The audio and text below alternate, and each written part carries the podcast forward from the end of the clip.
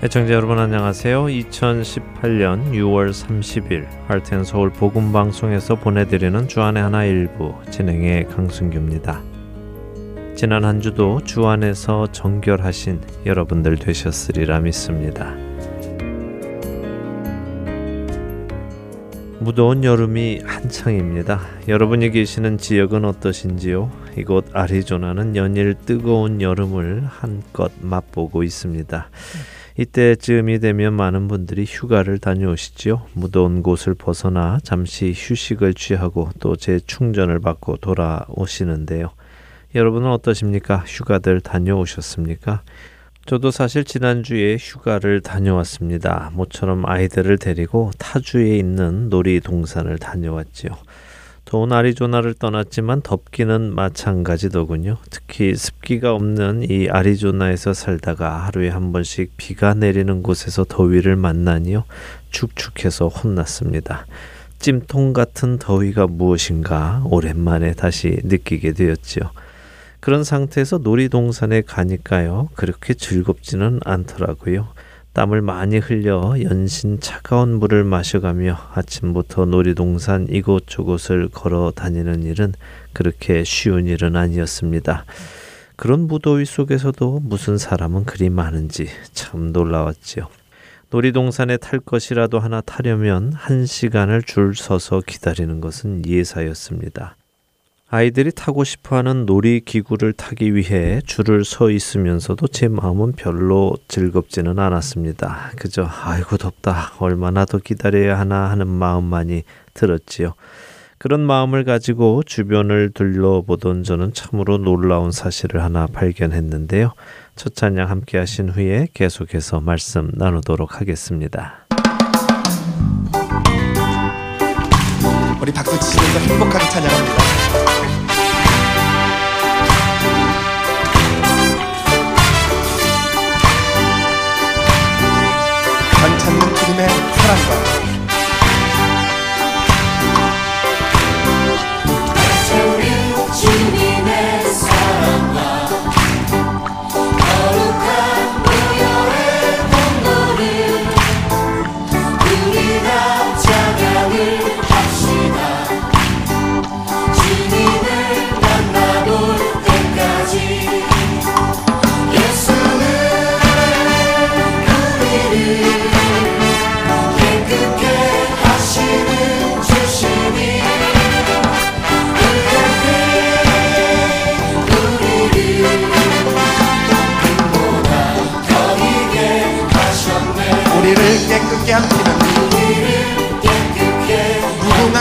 생명의 물들새 생명을 구원한 친구들. 하나님 찬양을 합시다 하나님 찬양을 합시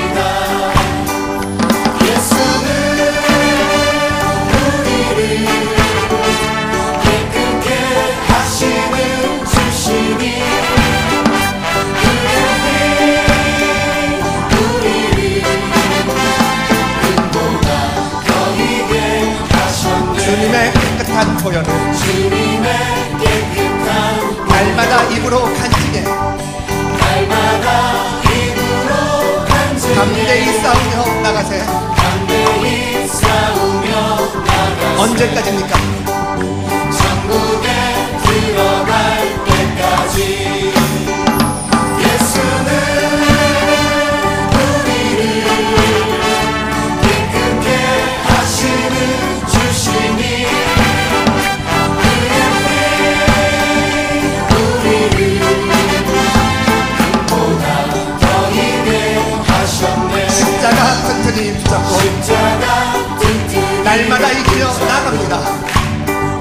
날마다 이기며 나가세 머리에 면류관 쓰고서 머리에 면류관 쓰고서 주 앞에 찬양할 때까지 주 앞에 찬양할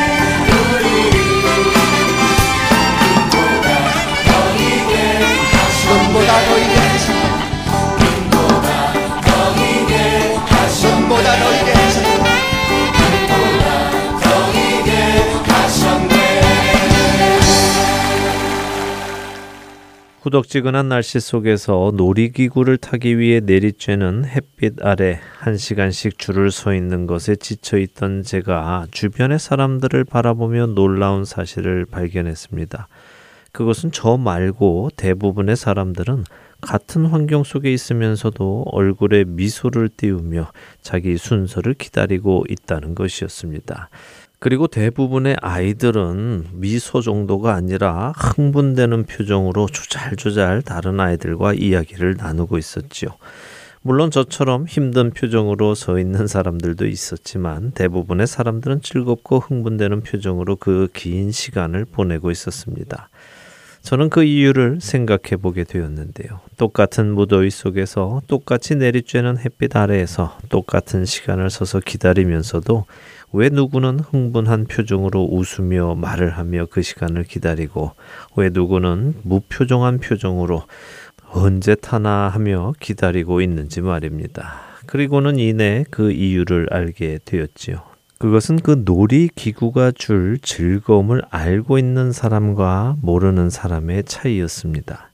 사람들은 그 놀이기구 안에 들어갔을 때 즐길 그 즐거움으로 인해 흥분해 있었고요. 그 즐거움을 곧 만끽하게 될 것이라는 기대 때문에 그 시간을 즐겁게 기다릴 수 있었습니다. 하지만 저처럼 그 놀이기구가 줄 즐거움을 별로 기대하고 있지 않는 사람은 그 기다림이 마냥 수고스럽게만 느껴진 것이지요.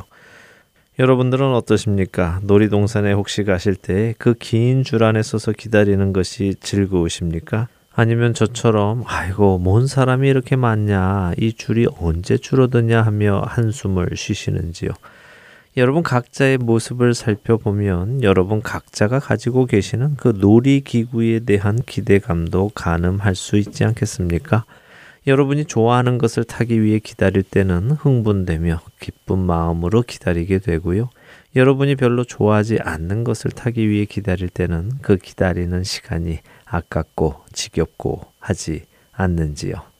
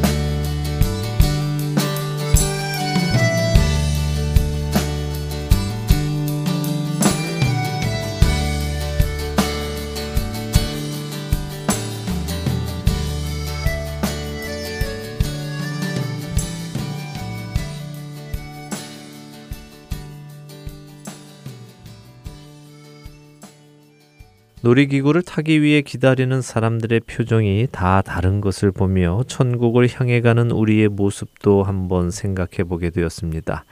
따지고 보면 오늘이라는 이 시간이 우리에게는 천국으로 가는 그 과정 속의 기다림이라고 할 수 있을 테니까 말입니다.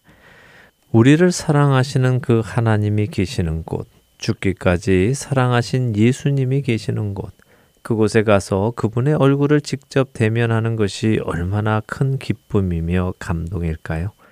이 땅에서의 우리의 삶을 잘 마치고 그분을 만날 때 잘하였다 착하고 충성된 종아라는 그 한마디 말씀을 듣기 원하는 그 꿈이 우리 안에 기대감으로 담겨 있다면 오늘을 살아가는 우리의 자세는 많이 달라질 것이라 생각합니다. 하루하루 그날을 준비하며 살아가게 될 것입니다. 여러분들은 그리스도인으로 이 땅에 살아가시는 날들이 어떻게 다가오십니까? 하루하루가 지겹고 재미없고 무의미하게 느껴지십니까? 아니면 내게 허락해 주신 이 날들을 내가 주님을 위해 무엇을 하며 채워 나갈까 하는 생각에 시간을 아껴가며 그날에 칭찬받을 일들을 해 나가고 계십니까? 만일 우리가 천국에서 무엇이 우리를 기다리고 있는지를 정확히 안다면 우리는 그 천국에 오늘이라도 가고 싶어 안달하지 않을까요? 눈물도 없고 아픔도 없는 것뿐 아니라 우리를 괴롭히던 모든 악함도 죄악도 없고 오직 공의로우시고 거룩하신 하나님의 성품과 그분의 영광으로 가득 찬 그곳, 죄악된 세상과는 다른 아무런 티도 하나 없는 깨끗한 그곳, 그곳에 가고 싶어지지 않겠습니까? 그리고 그곳에 가기 위한 준비를 하지 않겠습니까? 저는 그렇다고 생각합니다. 주의 음성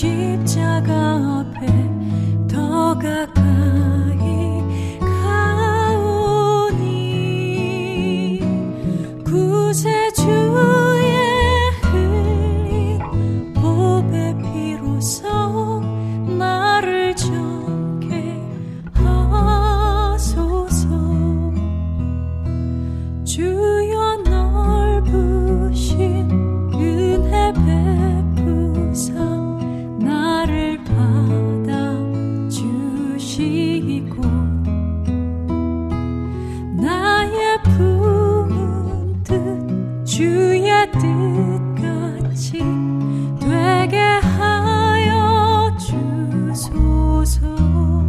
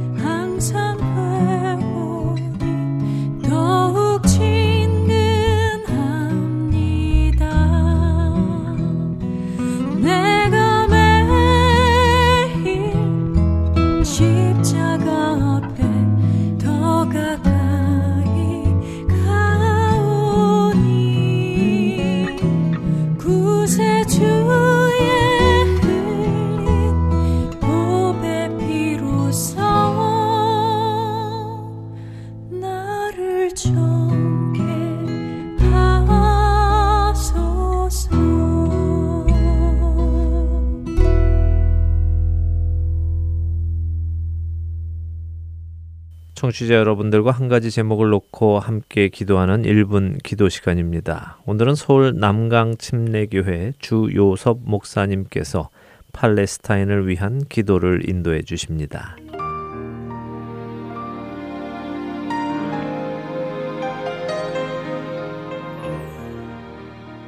안녕하세요. 할테연 서울복음방송 1분 기도 시간입니다. 저는 서울 옥수동에 있는 남강 침례교회 주요선 목사입니다. 오늘은 이스라엘 나라에 속한 팔레스타인들을 위해 기도하고자 합니다. 팔레스타인은 블레셋인의 땅이라는 뜻으로 공식 명칭은 팔레스타인 자치 기구이며 아직 공식 국가로 인정받지 못한 상태입니다. 인구는 약 410만 명으로 기독교는 2%를 차지하고 있습니다. 이스라엘과 팔레스타인들 간에 일어나는 시위와 공격들을 보면 사람의 방법으로 해결할 수 없는 문제가 이들 가운데 있습니다. 그러나 풀리지 않을 것 같은 이 분쟁의 열쇠는 그 땅에 세워져 있는 예수 그리스도의 교회에 있습니다. 그곳에 복음을 전하기 위해 부름받은 이민호 유해영 선교사님이 계십니다. 이들에게 복음을 전하다가 비자가 만료되어 한국에 나왔다가 다시 들어가지 못하고 있는 중 하나님의 인도하심을 받고 지난 6월 11일 이민호 선교사님이 여행 비자로 혼자 들어가셨습니다. 그리고 사모님과 두 아이들은 우리 교회 건물에 머물고 있습니다. 그래서 오늘은 이 일을 위해 함께 기도해 주시도록 요청합니다. 빠른 시일 안에 이민호 선교사님이 유학생 비자를 발급받아 온 가족이 다시 들어가서 팔레스타인들에게 복음을 전하고 주님의 교회를 그곳에 세울 수 있도록 기도해 주십시오. 그리고 그 땅 가운데 이미 뿌려진 복음의 씨앗들이 자라 열매 맺고 있습니다. 이 열매를 더욱 풍성하게 맺게 하기 위하여 한국교회와 세계교회에서 수많은 그리스도인들이 절거히 헌신하며 주를 향한 믿음으로 교회들이 더욱 연대하며 섬기도록 기도해 주십시오. 다 함께 기도하시겠습니다.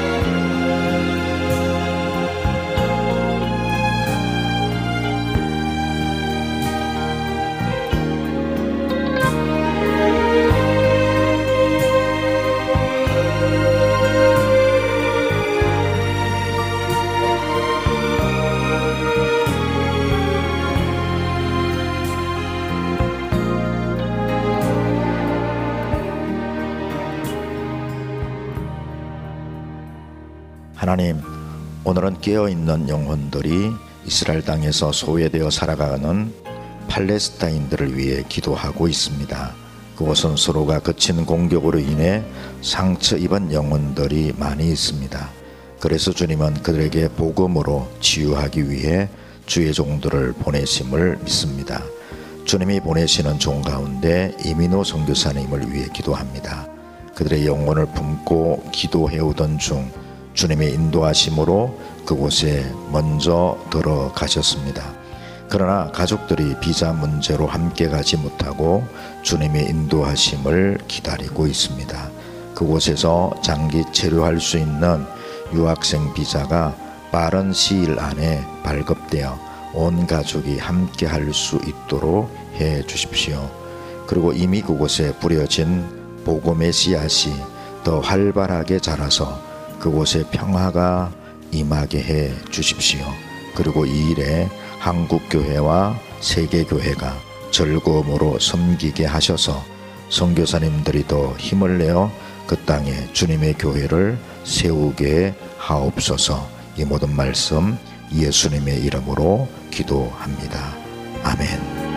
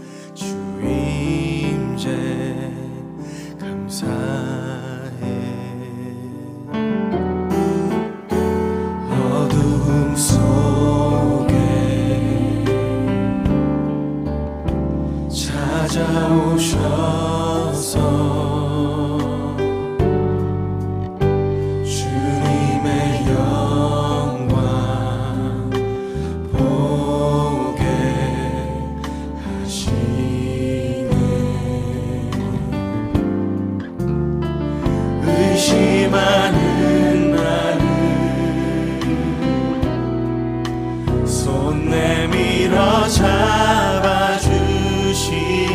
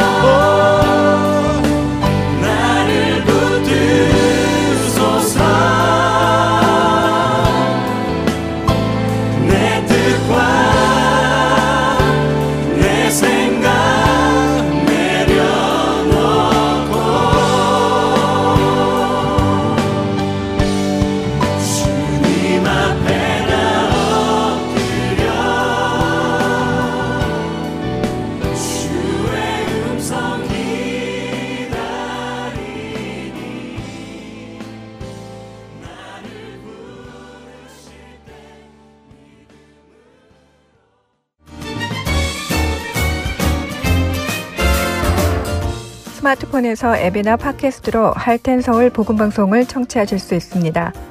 아이폰을 쓰시는 분들은 앱스토어에 가셔서 할텐 서울이라고 입력하신 후 다운받으실 수 있고요. 안드로이드 폰을 사용하시는 분들은 플레이 스토어에서 같은 방법으로 다운받으시면 되겠습니다. 팟캐스트 사용자들은 검색창에서 할텐 서울 방송을 검색하신 후 다운받으시면 됩니다. 자녀들을 위한 방송도 따로 구분하여 들으실 수 있도록 되어 있습니다. 팟캐스트에서 할텐 서울 키즈를 검색하시면 자녀들을 위한 방송에 직접 들어가실 수 있습니다. 이제는 CD에서뿐만 아니라 핸드폰으로 운전하며 또 산책하며 방송을 들으실 수 있습니다. 자세한 문의 사항은 사무실 전화번호 602-866-8999로 해주시면 됩니다.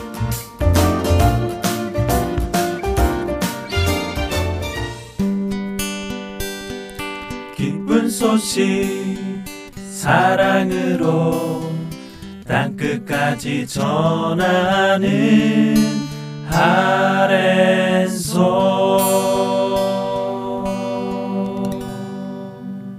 야곱을 이스라엘로 만들어 가시는 하나님을 만나는 시간입니다. 야곱의 하나님으로 이어드립니다.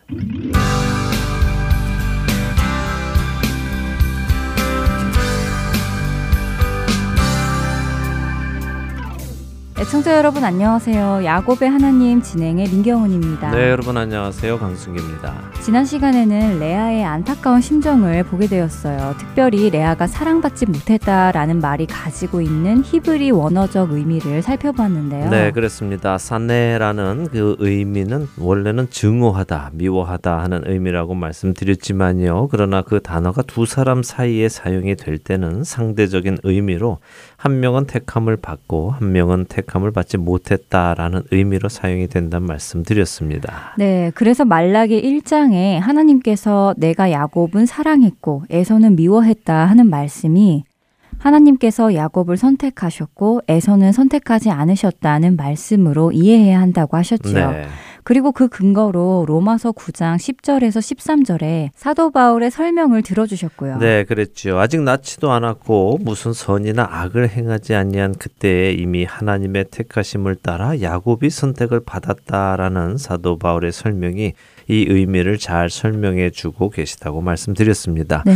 또한 누가복음 14장에 예수님께서 하신 말씀인 무릇 내게 오는 자가 자기 부모와 처자와 형제와 자매와 더욱이 자기 목숨까지 미워하지 아니하면 능히 내 제자가 되지 못한다 하셨던 그 말씀 역시 선택이라는 개념으로 생각을 하시면 더욱 이해하기가 쉽다고 말씀드렸죠. 네, 예수님과 부모님, 예수님과 배우자, 예수님과 자녀, 그리고 예수님과 형제 자매, 예수님과 나 사이에서 예수님을 선택하는 자가 예수님의 제자가 될 수 있다는 말씀으로 이해하면 된다고 하셨지요. 맞습니다. 자, 이렇게 야곱에게 선택받지 못한 레아를 하나님께서는 선택해 주셨습니다. 그래서 그녀의 태를 열어 주셔서 그녀에게 아들을 허락해 주셨죠.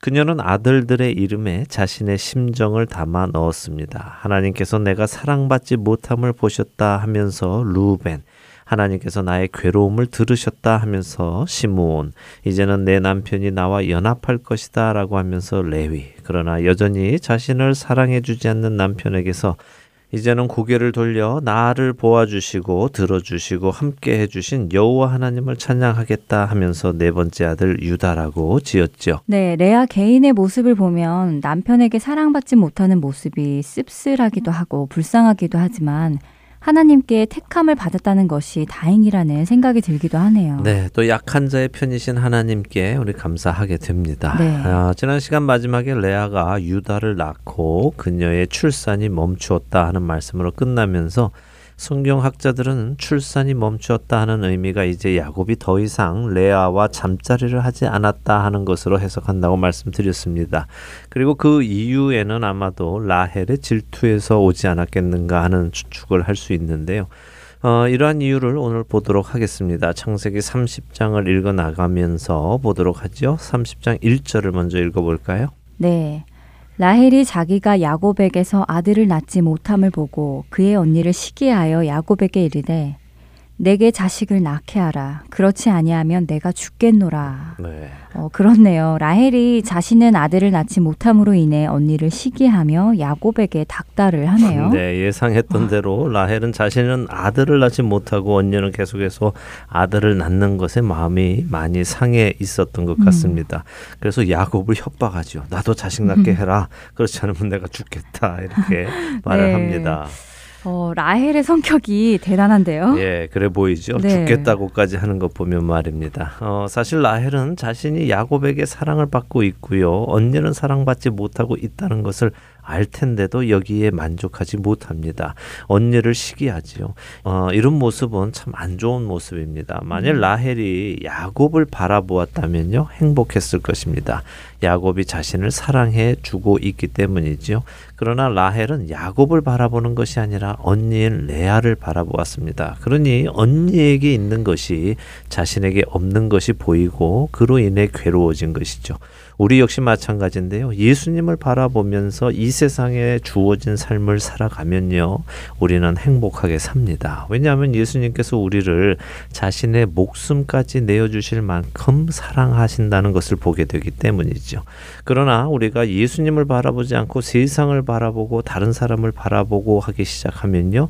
우리 자신을 그들과 비교하게 되기 시작하면서 내 자신에게 없는 것들을 생각하게 되고 그것이 자신을 불행하게 만든다고 생각하게 됩니다.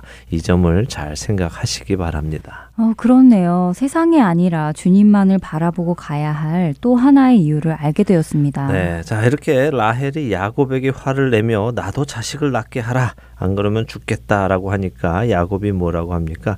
2절에 야곱이 라헬에게 성을 내었다라고 하시죠? 그러게 말입니다. 부부싸움이 일어났네요. 음, 네.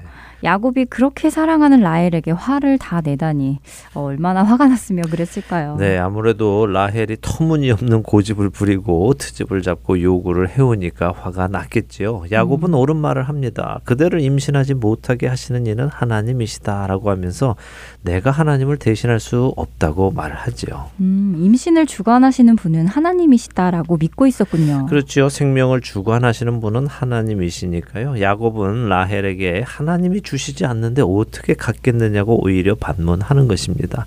자, 이처럼 자식을 갖는 것이 하나님께 달렸는데 하나님께서 주시지 않으니 라헬 역시 사람의 힘으로 얻으려 합니다. 3절을 읽어 주시죠.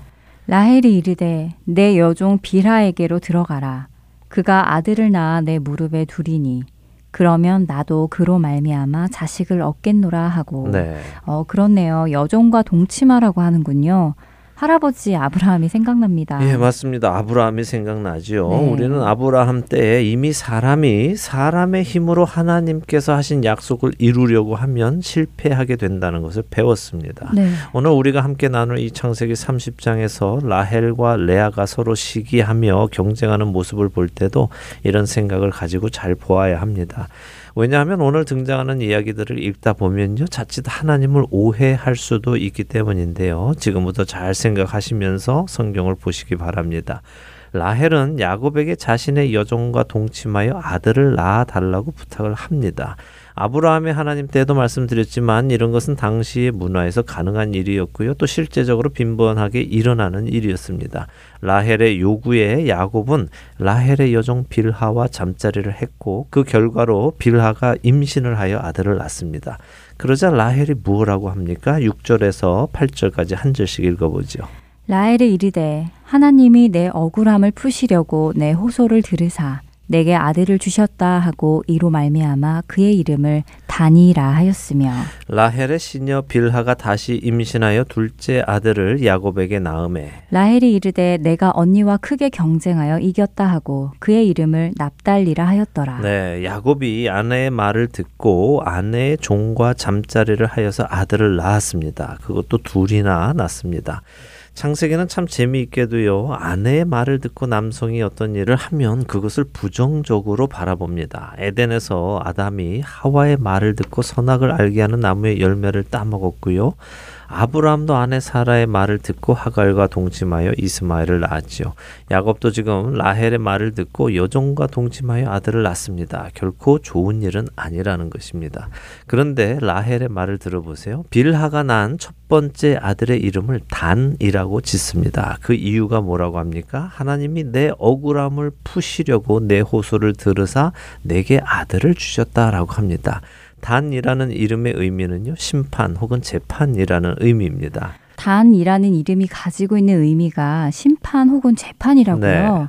라헬은 무엇을 심판했다는 의미로 그렇게 이름을 지었을까요? 예, 라헬의 말을 들어보면요. 하나님이 라헬의 억울함을 푸시려고 라헬의 호소를 들으셨다. 그리고 그 호소를 들으시고 재판을 해 주셨다. 심판을 해주셨다라고 말하는 것입니다.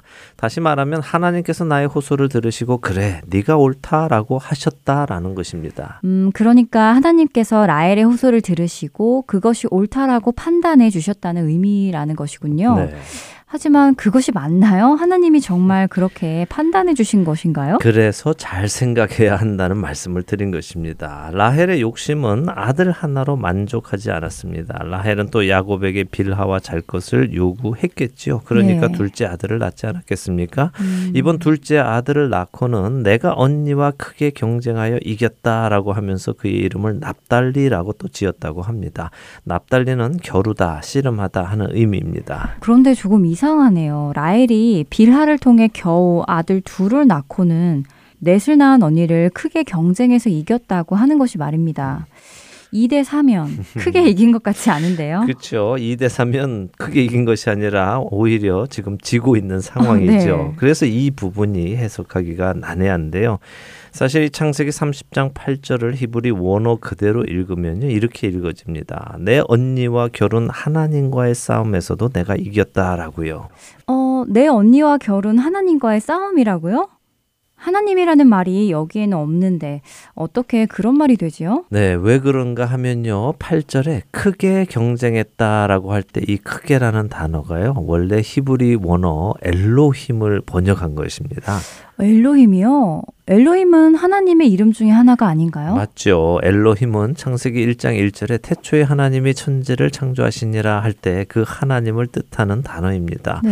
그런데 이 엘로힘에는 크다, 강하다 하는 의미도 담겨 있습니다. 그래서 많은 번역본들은 이 창세기 30장 8절에서 엘로힘을 크게로 번역을 해 놓은 것입니다. 그러나 동시에 또 많은 번역본들이 이 부분을 하나님으로 그냥 그대로 번역해 놓고 있기도 하지요. 한국어 성경 중 공동 번역 같은 경우는 8절을 내가 언니와 결혼한데 하나님께서 편들어 주셔서 드디어 이겼구나라고 번역을 해 놓기도 했습니다. 어, 하나님께서 자기 편을 들어 주셔서 이겼다고 하는 것이군요. 네. 그러면 의미가 또 달라지네요. 달라지죠. 그러나 또 많은 유대인 학자들은 이렇게 이해를 하기도 합니다. 내가 내 언니와의 경쟁에서 이기게 해달라고 하나님과 겨루었는데 내가 이겼다라고요. 어, 또 다른 의미네요. 그렇죠. 예. 저는 개인적으로 이 해석을 지지합니다. 왜냐하면 음. 히브리어를 직역하면 그런 의미가 되기 때문이고요. 지금 라헬의 상태를 보면 이런 말을 할 만한 사람이라는 것에 동의가 또 되기 때문이죠. 라헬은 사실 지금 굉장히 불경한 말을 하는 것입니다. 지난 시간 우리가 보았던 레아의 경우요. 레아는 하나님께서 나를 보셨다. 하나님께서 나를 들으셨다. 또 내가 이제는 여호와를 찬양하겠다라고 말할 때 레아는 하나님을 야훼 우리가 흔히 말하는 여호와 하나님으로 칭했습니다. 훗날 출애굽기에서 하나님께서 모세에게 스스로를 소개하실 때 사용하셨던 이름이죠.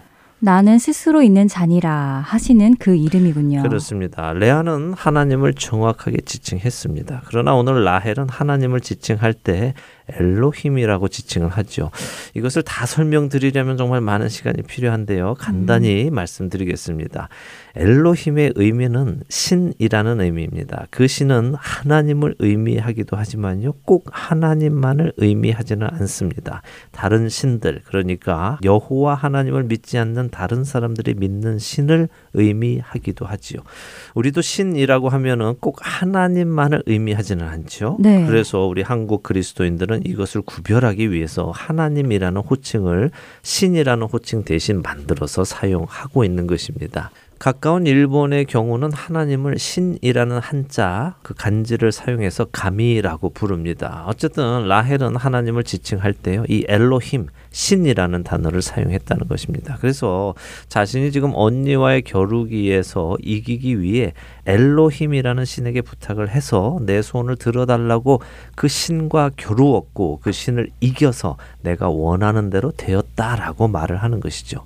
그러나 말씀드린 대로 해석은 여러 가지가 있습니다. 그리고 말씀드린 대로 저는 개인적으로 이 해석을 지지한다는 말씀이고요.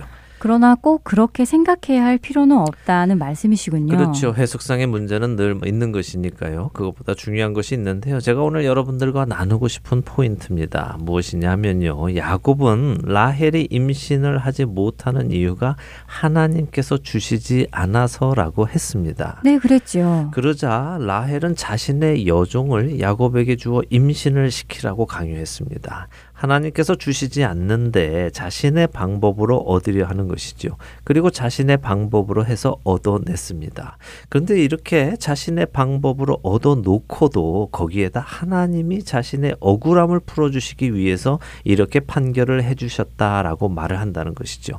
그러나 성경은 이 일이 하나님으로부터 되어졌다는 암시를 주고 계시지 않습니다. 뒤에 가면요. 라헬이 요셉을 낳을 때는 하나님의 개입이 있으심을 성경이 말씀하십니다. 그러나 지금 라헬과 레아 간에 시작된 아기 낳기 싸움에는 하나님이 개입하지는 않으셨다는 것입니다.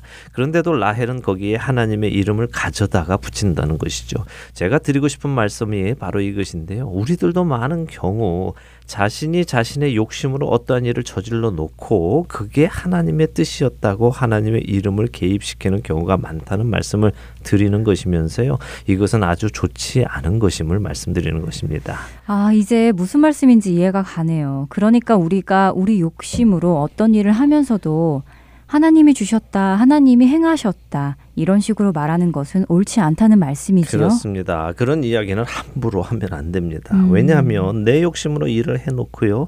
거기에 하나님의 이름을 붙였다가 내 욕심으로 한 그 일이 악한 열매를 맺거나 좋지 않은 열매를 맺을 때는 그것을 거기에 가져다 붙였던 하나님의 이름에 누를 끼치게 되기 때문이죠.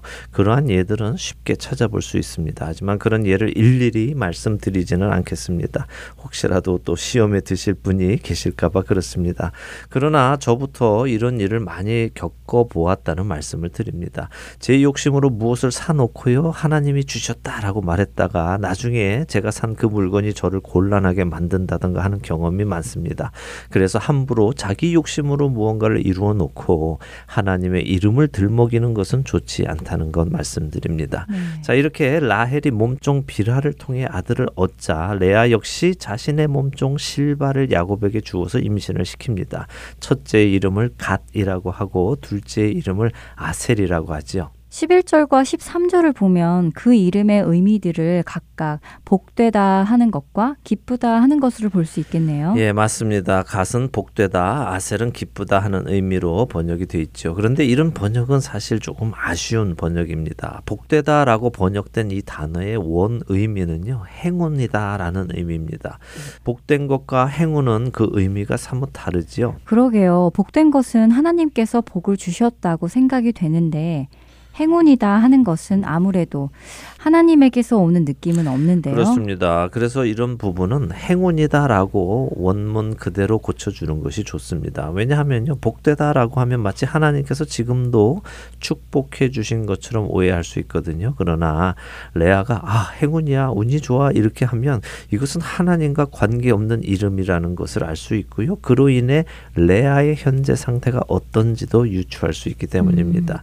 현대인의 성경이나 공동 번역 성경은 이 부분을 운이 좋았다, 행운이다라고 그대로 잘 번역을 해 놓았습니다.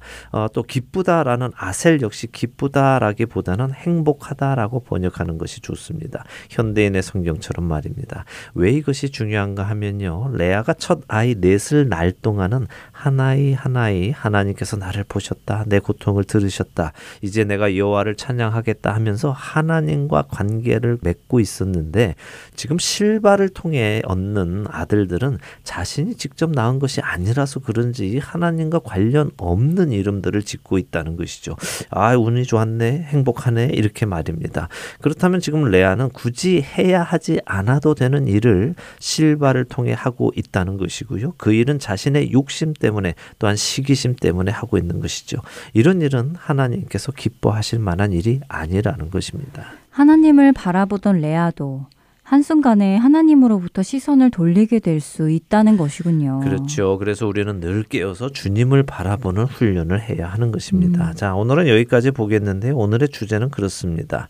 자신의 욕심을 따라서 행해서는 안 된다는 것이고요. 그렇게 욕심을 따라 행하면서도 하나님의 이름을 그곳에 함부로 써서는 더욱 안 된다는 것입니다. 네, 그런데요. 오늘 말씀을 듣고 나서 생기는 한 가지 의문점이 있습니다. 네. 레아의 첫 네 아들의 경우는 하나님이 개입을 하셨는데 그 후에 라헬의 두 아들과 레아의 두 아들 그러니까 각각 그녀들의 몸종을 통해 얻은 아들들에는 하나님의 개입이 없으셨다고 하셨잖아요. 만일 하나님의 개입이 없으셨다면 어떻게 이들이 이스라엘의 열두 지파가 되었을까요? 열두 지파가 있기 위해서는 하나님의 개입이 있으셔야 했지 않았을까요? 네, 참 좋은 질문인데요. 우리가 흔히 생각할 수 있는 일이기도 합니다. 어, 하나님의 뜻이 이루어지기 위해 꼭 그렇게 일이 진행이 되었어야만 했다 하는 생각 말이죠. 음. 어, 그러나 우리가 깨닫지 못하고 있는 일이 있는데요. 그것은 하나님의 뜻은 우리의 행위와 상관없이 반드시 이루어진다는 것입니다. 그러니까 굳이 라헬과 레아가 이런 식으로 경 쟁하지 않았어도 하나님께서는 레아를 통해서든 혹은 라헬을 통해서든 하나님의 방식으로 열두 아들을 주셨을 것이고요. 이스라엘을 만드셨다는 것이죠. 어떤 분들은 이런 이야기 하시죠. 예수님이 십자가에 못 박히기 위해서는 가롯 유다가 반드시 있어야 했다라고요. 아, 네, 들어보았습니다. 만일 유다가 예수님을 팔지 않았으면 어떻게 예수님이 팔려갔겠으며 어떻게 십자가에 못 박히셨겠는가. 그렇기에 유다는 자신의 임무를 다했 다라고까지 하는 이야기를 들어보았습니다. 네, 저도 들어보았는데 그 이야기가 맞다고 생각하십니까? 아니요, 유다가 없었더라도 예수님은 이 땅에 오신 목적을 이루셨겠죠. 맞습니다. 마태복음 26장 24절 상단에서 예수님께서 이렇게 말씀하십니다. 인자는 자기에 대하여 기록된 대로 가거니와 인자를 파는 그 사람에게는 화가 있으리로다 이렇게 하시죠. 예수님은 이미 예언된 대로 하나님의 계획대로 일을 이루실 것인데 예수님을 파는 그 사람에게는 화가 있다는 것입니다. 그러니 하나님의 계획은 반드시 이루어집니다. 네. 하나님의 방법으로 말입니다. 물론 우리의 실수까지도 하나님은 사용하시기도 하시지요. 그러나 우리의 실수 위에 하나님의 뜻이 이루어지는 것보다 하나님의 행하심 위에 하나님의 뜻이 이루어지는 것이 훨씬 선한 방법으로 이루어진다는 것을 명심하시고요. 결코 우리의 욕심으로 어떤 일을 이루지 않으시기를 바랍니다. 네, 그것을 기억하며 오늘 야곱의 하나님 마치도록 하겠습니다. 저희는 다음 주에 다시 찾아뵙겠습니다. 한 주간도 평안하세요. 안녕히 계십시오. 안녕히 계세요.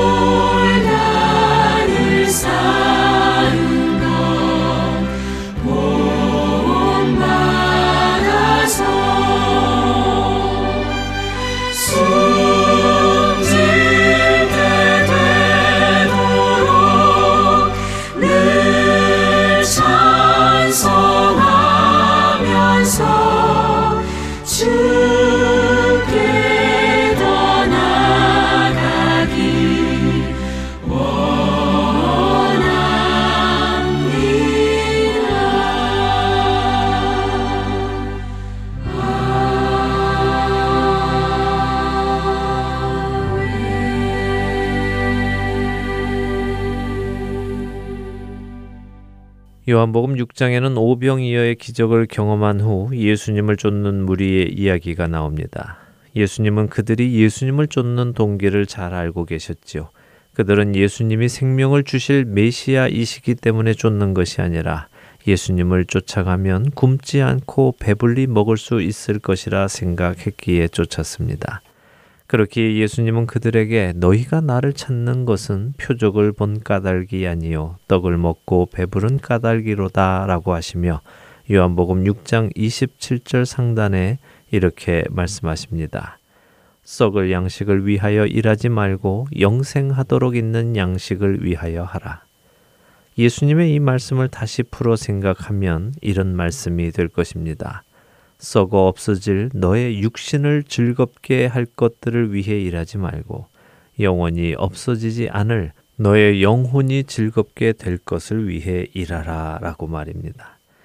우리는 종종 복음을 잘못 이해하여 예수님을 믿는다고 말만 하면 천국에 가는 티켓을 받는 것으로 착각하기도 합니다. 그래서 예수님을 믿습니다 라고 말을 해놓고 가만히 있으면 자동으로 천국에 들어갈 것이라고 생각하지요. 그러나 성경은 우리에게 그렇게 말씀하시지 않습니다. 네가 만일 내 입으로 예수를 주로 시인하며 또 하나님께서 그를 죽은 자 가운데서 살리신 것을 내 마음에 믿으면 구원을 받으리라. 사람이 마음으로 믿어 의에 이르고 입으로 시인하여 구원에 이르느니라. 성경이 이르되 누구든지 그를 믿는 자는 부끄러움을 당하지 아니하리라 하니 유대인이나 헬라인이나 차별이 없음이라. 한 분이신 주께서 모든 사람의 주가 되사 그를 부르는 모든 사람에게 부유하시도다. 누구든지 주의 이름을 부르는 자는 구원을 받으리라. 그런즉 그들이 믿지 아니하는 이를 어찌 부르리요. 로마서 10장 9절에서 14절 상단까지의 말씀입니다. 예수님을 믿는다고 말만 하면 천국에 들어가는 것이 아니라 예수님이 메시아이심을 마음으로 믿어야 간다고 하십니다. 믿는다고 말하는 것과 마음으로 믿는 것은 분명히 다릅니다. 믿는다고 입으로 말하는 것은 마음으로 믿지 않으면서도 할 수 있는 일입니다. 그러나 마음으로 믿는 것은 믿지 않으면 할 수 없지요. 그렇게 믿음은 반드시 행동으로 나타나게 되어 있습니다. 믿기 때문에 그분을 의지하게 되고 그분을 부르게 되어 있다는 말씀입니다. 우리가 그분을 믿게 되면 그분을 따라 살게 되어 있습니다. 그분을 의지하게 되고 모든 상황에서 나의 능력을 넘어서는 그분의 이름을 부르게 되어 있습니다. 여러분의 삶에 어려운 일이 닥칠 때 여러분께 가장 먼저 떠오르는 그 이름은 무엇입니까?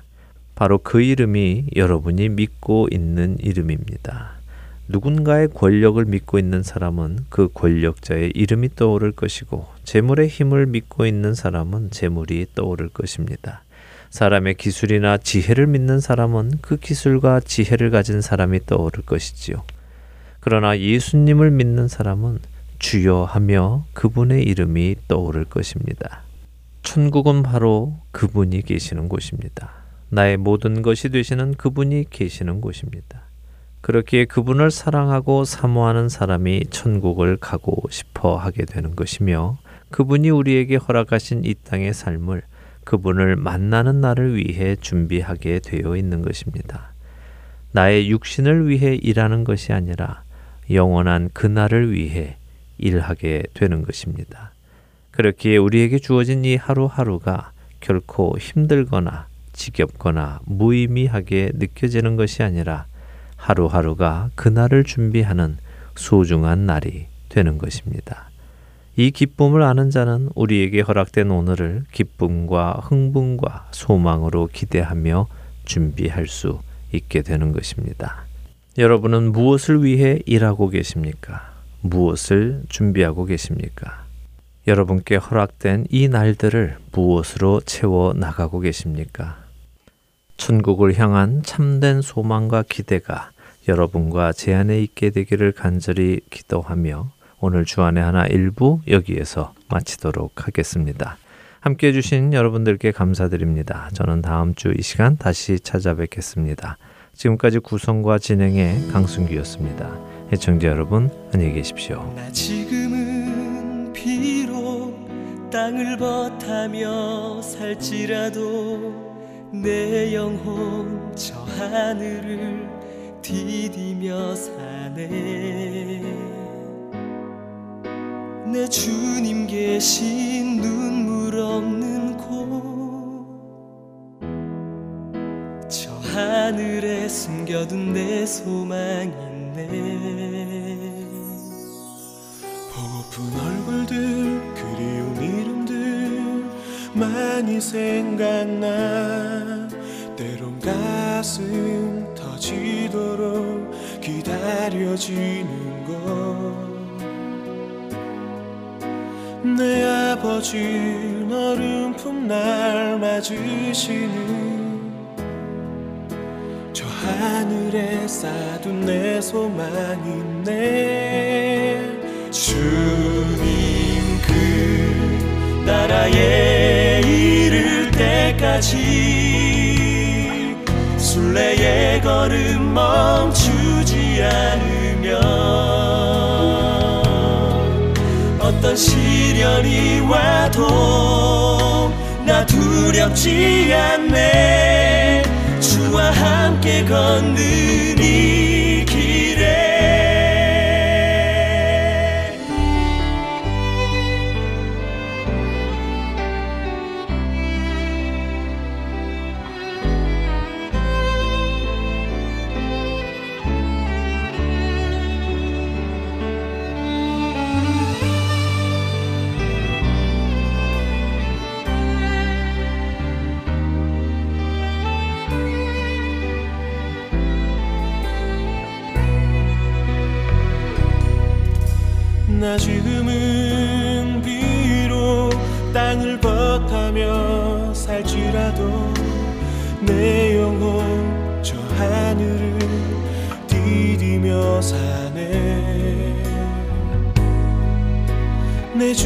계신 눈물 없는 곳.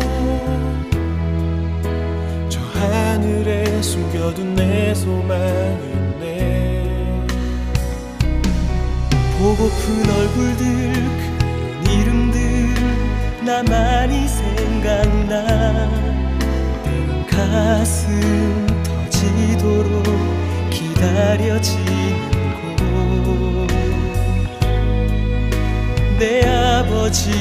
너른 풋날 맞으시는 저 하늘에 쌓둔 내 소망이 내